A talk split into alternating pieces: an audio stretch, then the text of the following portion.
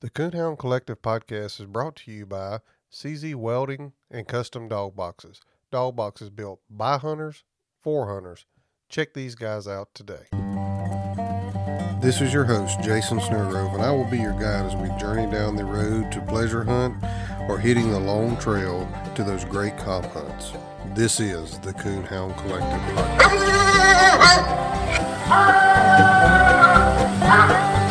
podcast.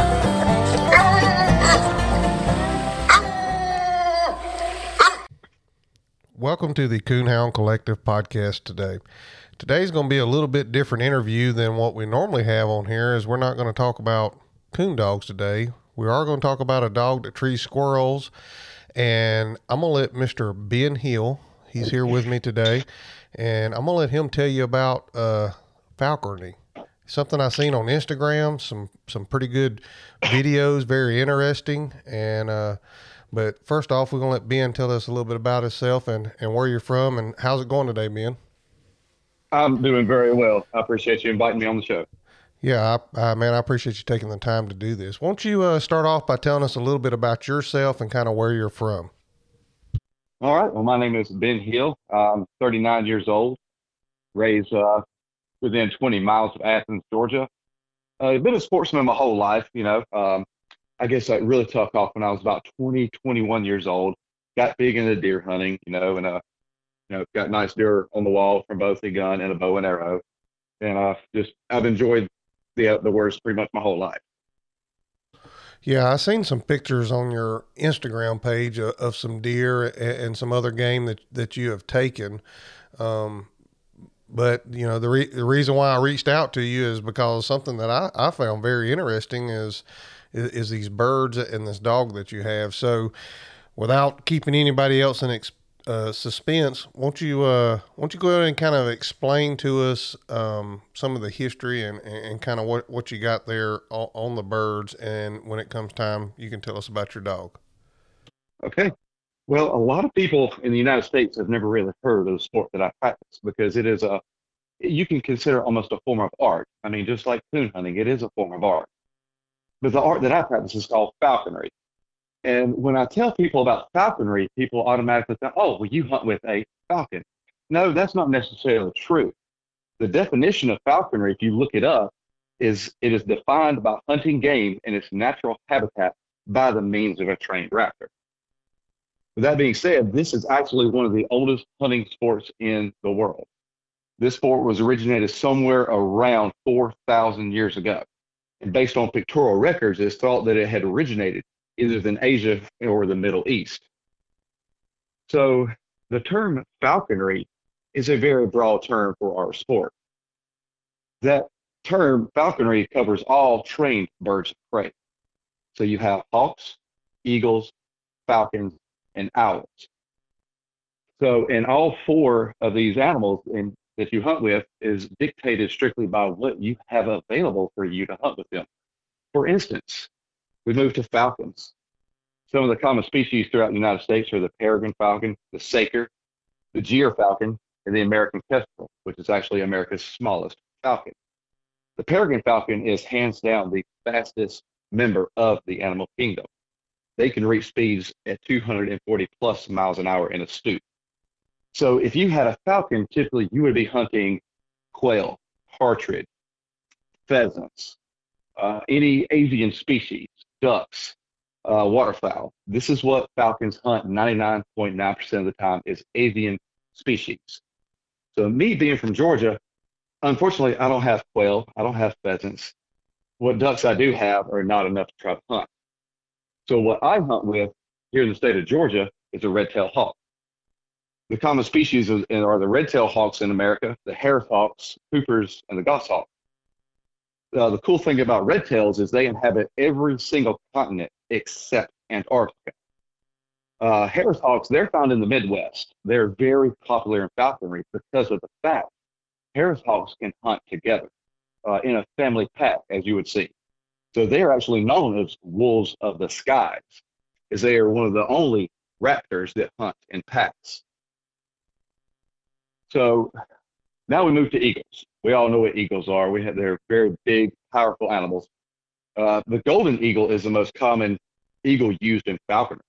Bald eagles, they have very, uh, they have a bad temperament, so they're really not good for falconry uh, because even though they do target mammals, a lot of their diet are fish.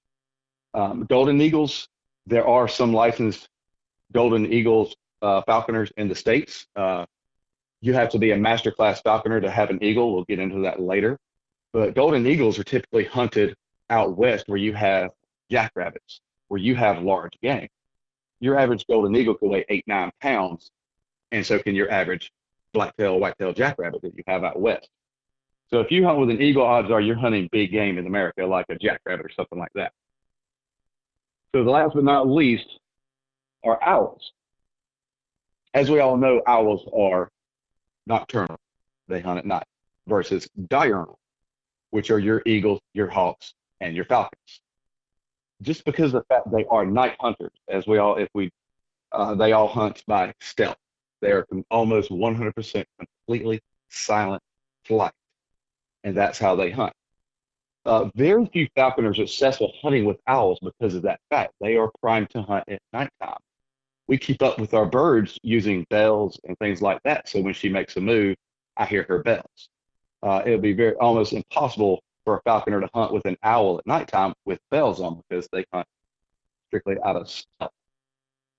Out of all the four of them listed here, they are considered apex predators.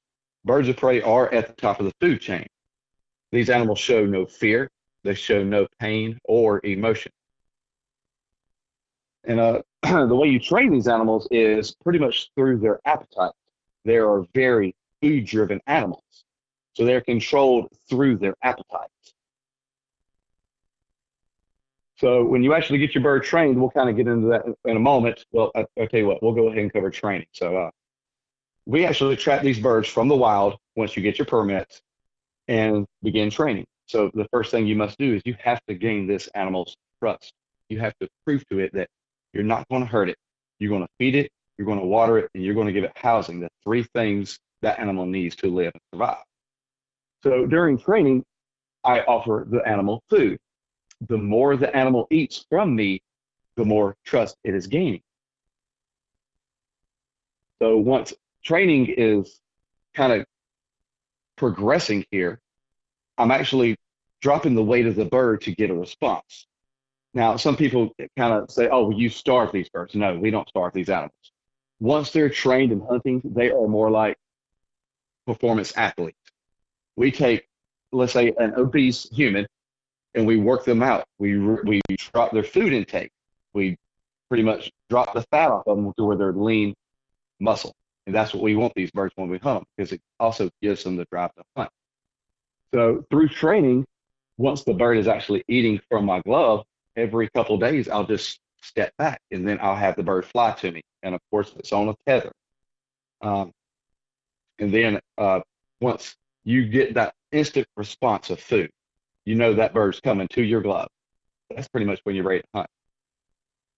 So when you get to hunt with them, uh, the bird actually follows the falconer through the woods because during that three to four week period of training, one thing you have instilled into that bird's head is that you are its food source. So when we go hunting, the bird completely free flies. At any time, that bird, with her own thinking capabilities, her own personality, is like, hey, I'm out of here and just fly off. But the bird has learned to trust you. The bird has learned that, hey, that's an easy food source. And it's walking through the woods and it's walking away from it. I need to keep up with my food source. So that's kind of how the bird follows you. You want the bird hungry when you start hunting. You don't want starve them, of course. Starving birds do not have nowhere near the energy to hunt. So it's my responsibility while we're going through the woods is to try to flush game for her. So myself and my dog go through the woods. We shake vines, we shake trees just to try to flush a squirrel. So she stays 60, 70 feet in the treetops. And every 50, 60 yards, she'll what we call follow up, which means she'll fly close to me in a tree, close, you know, usually 20 yards and, you know, 50, 60 feet above me. So hunting dogs play a very vital role in falconry. They can flush more game than a human ever will. if you hunt with dogs, you know that their nose plays a huge role in how to flush game. So I, I want to take just a moment to tell you about my dog and how he came into my life. So when I become involved in falconry back in 2014, 2015, my wife and I made an agreement. She said, honey, I will support you 100% in your falconry endeavor. I asked that you allow me to adopt a puppy from the pound. And I was like, deal, hands down, deal. Absolutely. You take care of the dog, I'll take care of the bird. It's a win-win for both of us. So Commander here was brought home five days after I brought home my very first red tail from the wild. And um, as the the dog grew, he would always stand outside the window, just bark at squirrels. I'm like, oh, that's cool. So uh, by now, this is probably November of that year. I've already been successful with my very first bird catching squirrels. And my sponsor, who we'll get into later, said, "Hey, you got that little hunt dog. You should, you know, put him under the bird." Was like, "Well, what what could it hurt?" so I start taking Commander to the woods with us. I didn't have to train this dog at all, other than your simple sit, stay, shake, come, load up. His hunting capabilities, I have no clue where they came from. But from the first time I put him in the woods under that hawk, they became apparent. And that and this little dog right here flushed so much game that I would have never seen. And it just amazes me because he was six weeks old when I got him, and the vet told us, or the excuse me, the animal shelter told my wife he was a a Dachshund Terrier mix. And he's he's still a little guy. I mean, he's short, you know, but maybe 35, 38 pounds. But um, he is now my best friend. I have personally never had a hunting dog until now, and he's a family companion as well. So um, every time I hunt, he has got he, he's he is there with me, so he is part of the team. So uh, they play a very big role. A lot of people I know in falconry, they do hunt their birds under under dogs. So went over that how we hunt. The bird follows me through the woods. It's my job and my dog's job to flush game for the bird. So if she's following the food source, if we flush a rabbit or a squirrel, we're still supplying that food. But now she's got to catch it and bring that squirrel to the ground or pin that rabbit to the ground. So the bird is trained. We've been hunting. We caught a squirrel. So once my bird catches a squirrel, let's say she catches, there's two instances. She catches one in the tree. Nine times out of 10, she'll spread her wings and do a helicopter. She'll just gradually spin down all the way to the ground.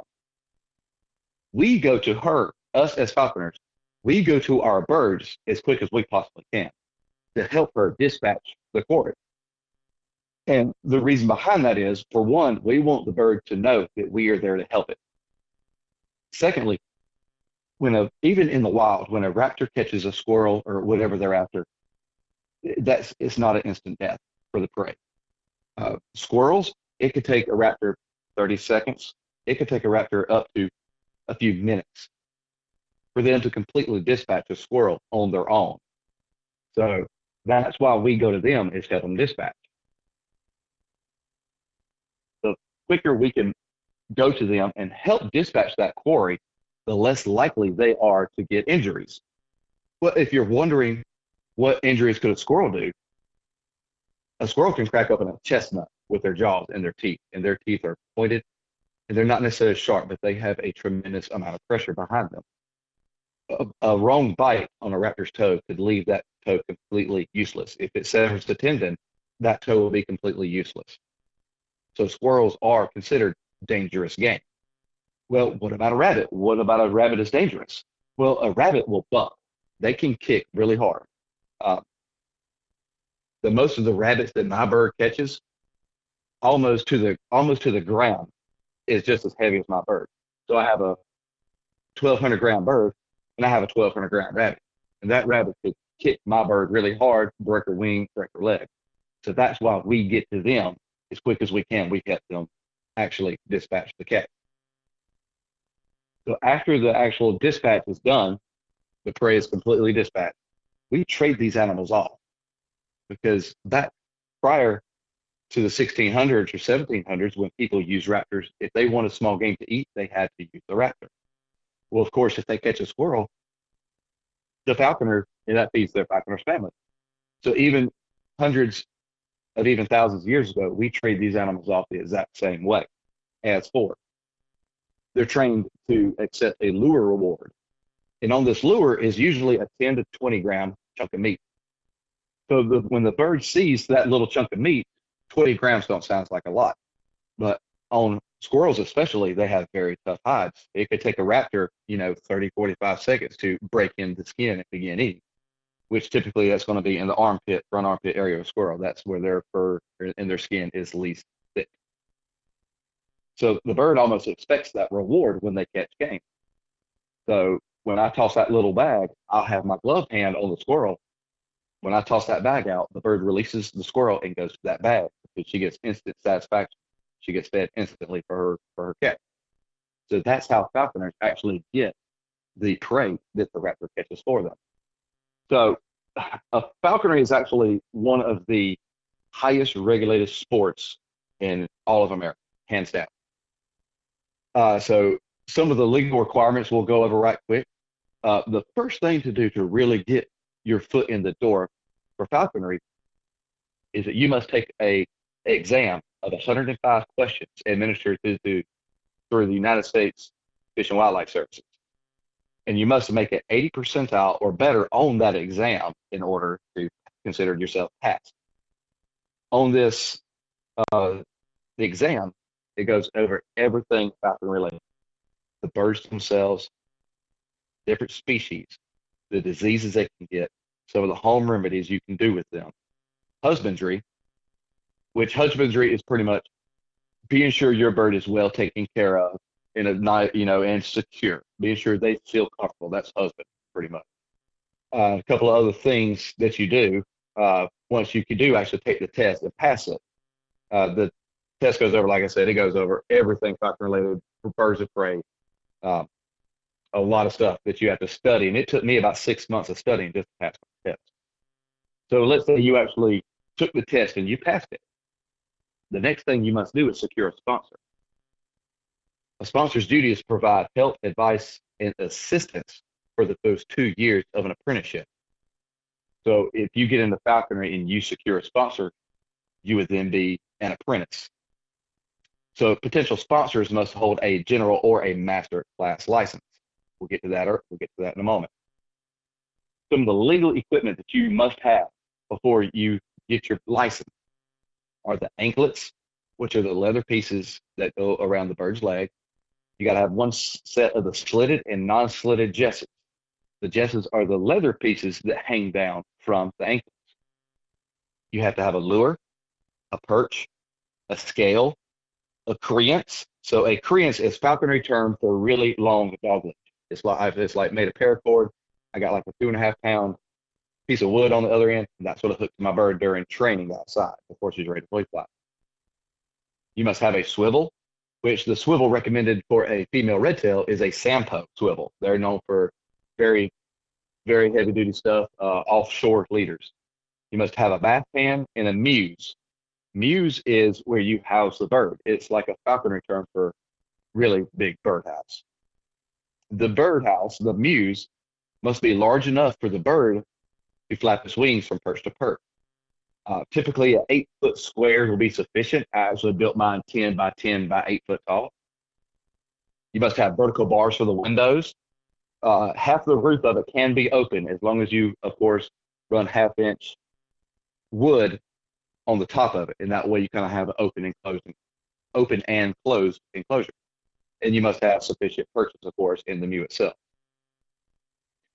So once you have passed your test, you have secured a sponsor. You have all of your legal equipment that you must have. The next thing you would do is call your local DNR agent. Say, hi, my name is Ben Hill. Uh, I need to get my falconry stuff inspection. So you would actually call your local DNR agent, and what they would do is they would come to your home and they would evaluate your equipment and your mutes. Of course, this is a scheduled inspection.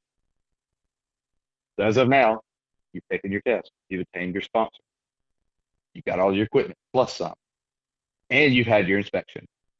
If everything goes well, within three to four weeks, you will get an email or something in the mail from your local DNR saying you have your permit to trap a bird. So pretty much what you get sent in the mail is your trapping permit and it is your falconry license. So you and your sponsor go trap a bird. But before you do that, I mentioned the legal equipment that you must have. So I went over the anklets, jesses, the lure, perch, scale, inch swivel, bath hand, the mews, and the leash. Well, you got to think are you going to hold that bird uh, on your hand without a glove? No, sir. You need a gauntlet or a falconry glove. My glove is actually like six layers of cowhide, and that way the talons will not pierce through it. You also have to have a hunting vest. You have to have a giant hood, which is what you tr- put the bird in as you travel. And you also have to have a first aid kit for your bird, which is typically uh, children's Benadryl in case they get snake bit or they crash into a, a ant pile or something like that. Uh, we use silver sulfadiazine in replacement of neosporin for bites, uh, betadine for to keep infections down if they do get bit, things like that. Uh, you know, cotton swabs, just things like that. Just a first aid kit strictly for your bird that you can carry with you while you're out hunting. So, excuse me, trapping is probably one of the funnest things in the sport because you literally go out and trap a wild bird off the side of the road. And you would think, well, you, you trap on the side of the road? Yes, we are the only sportsmen in America that can legally use the right of way of the road for trapping. So our trap is kind of consisted of a wire cage. We put a gerbil in, and all over this cage is monofilament slip knots. Uh, I use 50 pound test. And so the objective is, is nine times out of 10, when you see a red tail hawk that we're speaking of, you're going to see it perched up on a power line. And you literally just go down the same side of the road the bird is on. You put the tree, you just put the trap out on the right of way, and you drive off. But you keep you typically you're going to trap with your sponsor, so one of you will always keep your eye on that bird as you're driving away. You get 100 plus yards down the road, you turn around and you watch that bird and you watch that trap. Once that bird commits to the trap, it'll come off that pole and it'll start footing at the trap. And eventually, its foot or its toe is going to stick itself into one of those nooses, pull back, and, and you got them. Now, typically these animals weigh two and a half pounds. My trap weighs four pounds. Excuse me. That means they can drag it a little bit, but there's no way they're going to get vertical lift and fly off with a trap. So even a large red tail can barely carry her own body weight. So if I have a 1,200 gram red tail, she's not going to get vertical lift with a 1,200 gram rabbit. She may get one or two feet off the ground and go 40, 50 yards, but there's no way she could get vertical that high. Owls, on the other hand, they have a chance of doing that. They can lift a lot more of their body weight. Excuse me. So the classes of falconry. Once you do attain your sponsor and you get your license, you are an apprentice for your first two years. Now, after your two years is up, it will be up to your sponsor whether or not he or she thinks, okay, this person in two years has learned how to consistently catch game with the raptor. If that decision is made, then your sponsor will upgrade you to general license. So as an apprentice, you're allowed one bird, and that's typically going to be one of three species here in the States. 99.9% of us start with a red-tailed hawk. Other people can also purchase a Harris hawk. I believe in the state of Georgia, it is you can't purchase a Harris hawk for your first bird. And the American Kestrel, which is the America's smallest falcon. Uh, you have to micromanage their weight. I do not recommend it to anybody that wants to start in falconry. Red tails are hands down the best bird to start with, and they're some of the favorite birds in my personal opinion. I'll always fly red-tailed hawk. They're they're big, they're robust, they're they're kind of like a tank. It she may be a little slow getting there, but she hits hard, and that's why we chase squirrels with these animals because they are big. They can take they can take bites on their feet. Their feet are and their toes are just really large in diameter. Um, so, you know, I said they are a dangerous game, and you know they have to learn foot placement in order not to get, be bitten. And typically, they'll learn that in the first half the season. Once your bird starts catching squirrels, it's going to learn to keep catch that squirrel without being bit. So, um, once you get into general class, that allows you to own three raptors. That includes owls, falcons, and hawks. You cannot own a eagle just yet. You have to wait until you're a master class falconer to do that. So you will stay a general from your second year, excuse me, from your second year at first year's general, third season as as a uh, falconer to seven years. So as of now, you pretty much have eight years experience under your belt. My math is correct. Um, after you complete your time in general, typically this varies by state, but in the state of Georgia, you must have at least two other master falconers recommend your upgrade to master class. So after next year, I am eligible for upgrade. I have to have eight seasons under my belt. This I'm fixing to complete my seventh season now. After that, after that season, I request to upgrade to master. Uh, there will have to be two other master falconers that agree that I'm, I guess you could say, ready for master class. And the only thing that really changes is if your pockets are deep enough, you can get an eagle. Uh, the only way you can get an eagle from the wild is if uh, you have a state where eagles are depreding on farm, wild on uh, farm species. So you will actually request for a predation predation permit, which would actually allow you to trap a juvenile uh, golden eagle in the states. Other than that, you would definitely have to, to buy an eagle. So, uh, some of the more frequently asked questions about these animals are uh, can you pet them? Well, unfortunately, my bird trusts only myself and myself only. So, if you get close enough to her, I would much rather her bite you than foot you. Uh, these animals have incredible pressure in their toes. That's something I didn't go over, so I will go over that now. Uh, their beak is typically not their weapon on a hawk. Their feet are their true weapons. They have four hypodermic needle sharp talons on each foot. And my red tail has every bit of 350 psi in her feet. So when she grabs a squirrel, she's putting every bit of her strength into that squirrel. So that's how they dispatch them in the wild. The squirrel can exhale, but then it cannot inhale because of the pressure on its chest. Do they bite? Yes, they they will bite, but you're talking, you know, 40, 50 psi versus 350 plus feet. Will they bring you what they catch back to you? Uh, no, they won't. We uh, discussed this. Typically, when they catch game, that game is also struggling for its life. So I go to them as quick as I can to help her dispatch that catch. Uh, another question I get asked is, how do I prep their food? What do they eat? Well, my bird eats everything she catches. And when I say everything, let's say I have a squirrel. The only thing I discard are the paws. I cut right at the right at the ankles, the tail, and the digestive tract. The hearts, lungs, liver, kidneys, that gets fed as soon as we get home. The bones, the fur, the skull, the teeth, everything else on that squirrel will be eating eaten by my bird. On rabbits, same thing. The only thing I do is I cut off the feet and I take out the digestive tract hearts, lungs, liver, kidneys, that gets fed to her fresh as soon as we get home. Uh, it's I don't know what it was about falconry that just I took to like a fish to water. Uh, you know, some people do get into this and invest a lot of time and effort, and it just it just doesn't click with them. They can't figure out how to train their bird, or they just they're just not a successful falconer, and it happens. Um, I was lucky enough where I was in my very first season. My first bird caught like 50 some squirrels, which my sponsor, who is now 15 years into the sports like Ben, I, have never heard of any apprentice in the first year in their first bird catching 50 plus heads a game. Most people catch, you know, you caught 20 or 30 in your first year, you, you, you're doing great. So, and I guess this is one of those things. I just, I just felt like I was, I learned it fast and I was, I was kind of good at it.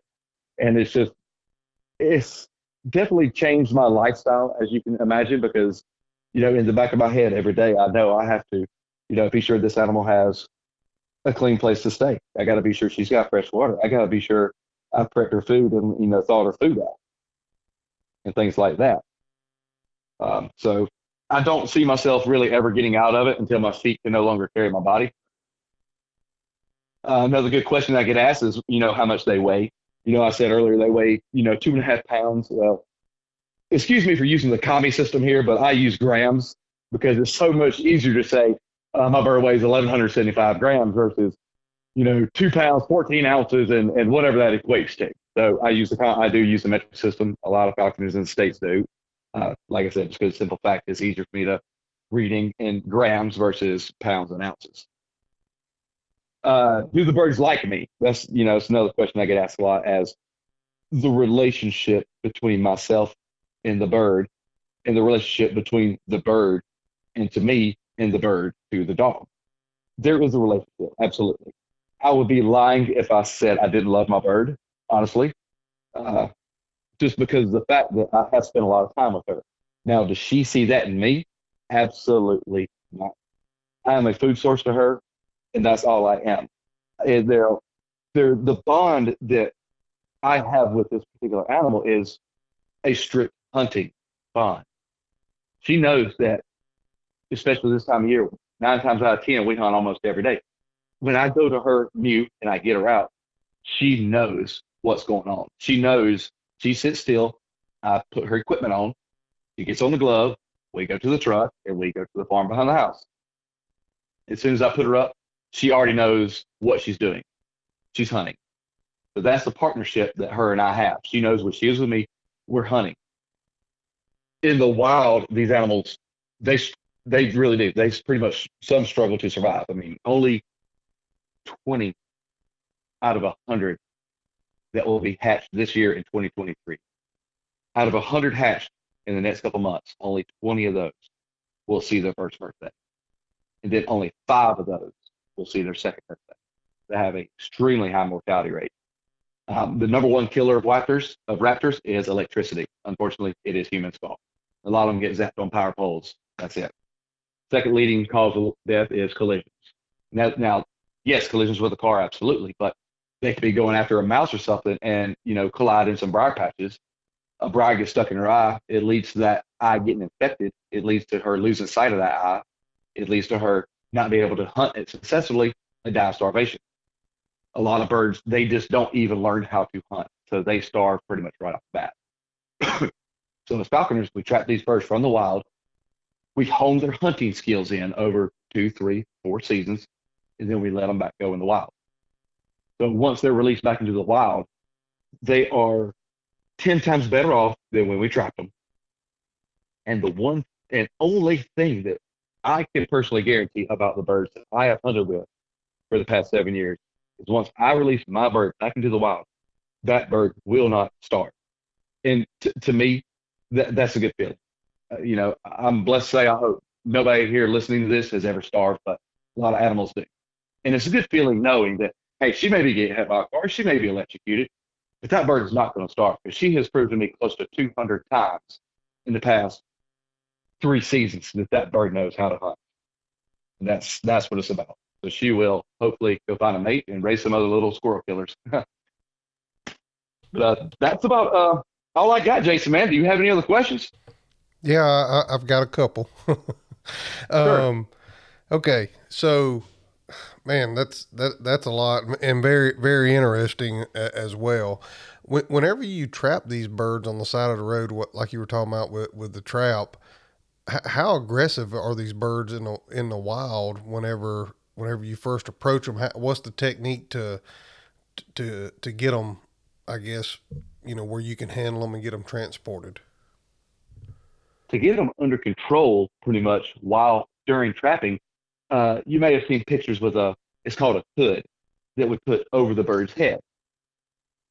Uh, once we get to the bird on the trap, we'll throw a towel over the whole bird where it can't see us. We'll expose its head as long as the feet are secure. And we put this hood over. And then we'll go down its body and grab its feet. Now, I'm not worried about being bit, but you have to control those feet. Because once that, the first time that bird sets foot on the glove, it's going to show you how much power is in those feet. So we go to the bird, throw the towel over it, grab their, get their feet under control with one hand, and then we put this hood on it. So once the hood is on it, it, it kind of just it blanks it out. It can't see anything. So it allows us to gently get the nooses off the bird's feet. We'll inspect the bird. If it's a bird we want to keep, then we'll go one direction. If it's a bird we're like, oh well, you know, this bird's too small, too fat, funny looking, got weird looking feet, looking at me funny, we'll just let it go no harm, no foul. If it's a bird that we keep, we will typically immediately put the anklets on it and put the jesses on it, and then we'll hook it to the leash. will tie that leash to their glove. Like I said, my gauntlet is six layers of cowhide, uh, top and bottom. So once you take that hood off that bird and put it on your glove, of course it's going to try to fly away. It's called baiting. That's their attentive flight while tethered. And it may do that for five seconds. It may do it for five minutes, but eventually that bird's going to stand on that glove. And nine times out of all the birds I've trapped, as soon as they stepped on my glove and got their balance, they grit down. And without a gauntlet, it could be extremely painful. Uh, you know, 350 psi on eight hypodermic needle sharp talons burying into even my glove. Um, I can just feel the sheer power of the pressure.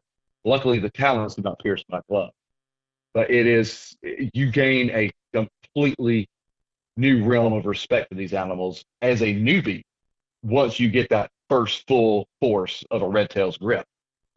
You know, and uh, one thing about their grip is in their toes they have locking tendons. So if you can imagine using a, uh, let's say, imagine using a 3 8 drive ratchet, you can almost hear that ratcheting sound as the bird is releasing its pressure. And you can also feel it once you can actually pull the toe up. But what that means is once they put all their power into their footing, it takes them no more power to hold that foot because those tendons are locked in place. In order for her to release, she's actually got to grab harder in order to release her feet. So it, it's very intimidating at first. It scared the snot out of me, not gonna lie. Uh, but we got through it. But they're pretty much like a wild fire breathing dragon. They either want to get away from you or mess you up any way they can just to show you, hey, I may be a little bird, a little dude compared to you, but for the size of me, I've got some I've got some weapons. yeah, sounds like it. Um, so when you transport this bird from from the side of the road to your house, or after you've trained it to your house to the woods to hunt, I mean, do you got a cage or, or dog uh, bird box or something you hauling in, or is it just sitting there on the seat next to you? I mean, how are you transporting yeah. this thing? That's a good question. It's called a uh, the it's called a giant hood. So the hood we put over the bird's head is called a hood. So the giant hood is just like a like you said, it's like like a dog box, man. I, I built it out of scratch. Um, dimensions may be 18 inches in width, two foot in depth, three foot tall. Let's just say, for instance, and it's got a perch in it. And so, when we take them home from the wild, typically we'll have all the equipment on them with the hood and then we'll open the door to the our travel container, our giant hood, and kind of push on the back of their of their feet on the perch, and they'll eventually step up on that perch. And they're blind, so they don't know anything. Of course, they don't know any different. Pretty much, you just shut the door and get home with them. Um, as for like when my bird and I go hunting, like we did earlier today, we go from the mew walk 40 yards to my vehicle, and she already knows, so she doesn't even attempt to fly she knows, hey, I got to get in that in my box before I get to fly and go hunting. So she, and, but she, you know, I've had her for three seasons. She knows that. Um, so that's that's how we transport them from one place to another. Okay, the relationship with the bird and the dog. Um, obviously, the, some of the videos I've seen, the the dog's treeing, the bird goes to the dog where where it's treeing at, finds a squirrel and and captures the squirrel. Um, how, how tough of how tough is that to get that relationship started between that bird and dog, or was it just pretty much natural? Uh, well, with I think this was natural because I think my little dog, he has a small natural fear of the animal of my red tail as it is, right? But when his adrenaline's running through the woods and he's chasing a squirrel, um, let, us just uh, talk about. Actually, let's see. I'm at number 59 for the season. It's 56 and 57. Both these squirrels ran down the back of the tree because the squirrel is more intimidated by the hawk than me and a dog that's on the ground. But there have been so many instances where her presence in that tree will make that squirrel run down the backside of the tree and run off the ground. Well, you know, the bird always goes for it, and she rarely misses, rarely misses on the ground. But on these two instances, she missed it. And of course, my dog is right there chasing it. Well, when she misses, it takes her a minute to, when I, you know, it takes her five or six seconds to, you know, get two or three feet back up off the ground and start her pursuit again. Well, on these two catches, by that time, Commander, the dog, he caught both squirrels of these squirrels, right? So, of course, I'm kind of in freak mode because the bird don't care who's got the squirrel. she wants that squirrel for food. So I'm start screaming, Commander, please let it go. You Belle's coming at you. Well, he didn't let go. He's doing it. He's just continuously death shaking the darn squirrel. And by the time I got there, my bird arrived right before I did. Commander had like almost the head and front shoulders in its mouth, death shaking it. And Belle, both times, had both her feet on the hind legs of that squirrel. So that just shows the respect of her not footing my dog, instead of putting her foot on what she wanted to eat. And of course, when I got there, said, Commander, dude, let go. And he finally let go and he doesn't get upset. He doesn't feel like he's been cheated. You know, the bird gets to squeeze the snot out of already a dead squirrel. And then, you know, Commander come around back because he knows he gets a treat. So during hunting, I keep a little, uh, a little tub of uh, what we call tidbits, is cut up squirrels. You know, that's how I feed her during the hunt. And Commander always gets him a couple of tidbits every single hunt, but he gets more tidbits when he catches a squirrel. so that's kind of how they respect each other. You know, Commander's not going to run in. If she catches one first, Commander's not going to run in and try to take it from her. But if he catches it first, it seems like I've got to get there first to in order for him to release it. yeah, well, that that I'm glad you you told that the way you did because that that's what I thought. I thought, well, what happens if the dog catches it first? Does the does, Yeah. does the bird try to catch the dog or you know? But yeah, that's that's obviously they they definitely have a working relationship. Okay, uh. My other question is, is there some type of competitions that that y'all y'all compete in with these or is this just a pleasure style sport only Are you tired of whipping, scolding, and shocking to make them get alone? Is your buddy tired of helping you set your dog up for correction night after night? Do you really want your dog to be alone because you forced him to be? Or would you rather him be alone because he wants to be? Grand Night Champion Small Town Lone Survivor is the product of over 25 years of strong natural born independent traits. This bold trait has been passed down from generation to generation and is showing up in loner offspring today. Loner is a direct son of Hall of Fame Grand Night champion Cabin Creek Rowdy and Grand Night champion Lonesome Dove Lori. Loner has a booming mouth that is talked about in every cast he has been in, including the 2021 World Hunt Finals. Loner is a no reverse bawl mouth open trailer who ends it plussed up with a huge dying locate and steady chop. Loner loves getting split and is a stay put gun pressure tree dog. Loner's intelligence is also impressive. He knows over 12 voice and hand signal commands. Loner has a character that loves like Jesus, but he doesn't walk on water. If you're interested in breeding to Loner, contact Brett Stevens at Small Town English Kennels at 417 300 3777 or find him on Facebook.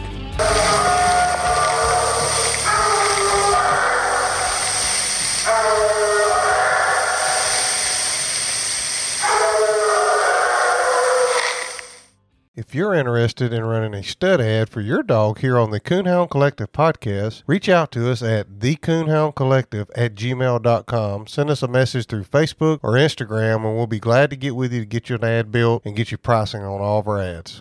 Yeah, um, so we don't have competitions. What we have are meets. Uh, so I am competitive, but I'm only competitive with myself. I don't, I don't go to another falconer and be like, "You want, you to call 27 squirrels? Ha! I'll call 70." You know, that's not the mentality of a falconer. You know, um, as long as you hunt your bird the way it should be hunted and it catches game, that's that's what it is for me. But as for competition, there's really no competition between falconers. excuse me, but we do have meets like NAFA is North American Falconer Association, which I was fortunate enough to attend back in 2022. Excuse me, 2021, and it was in uh, Lone Wolf, Oklahoma, kind of middle of the United States, and there was probably 300 plus falconers from all over the world there. You know, so every species of falconry birds were there, from you know falcons, eagles.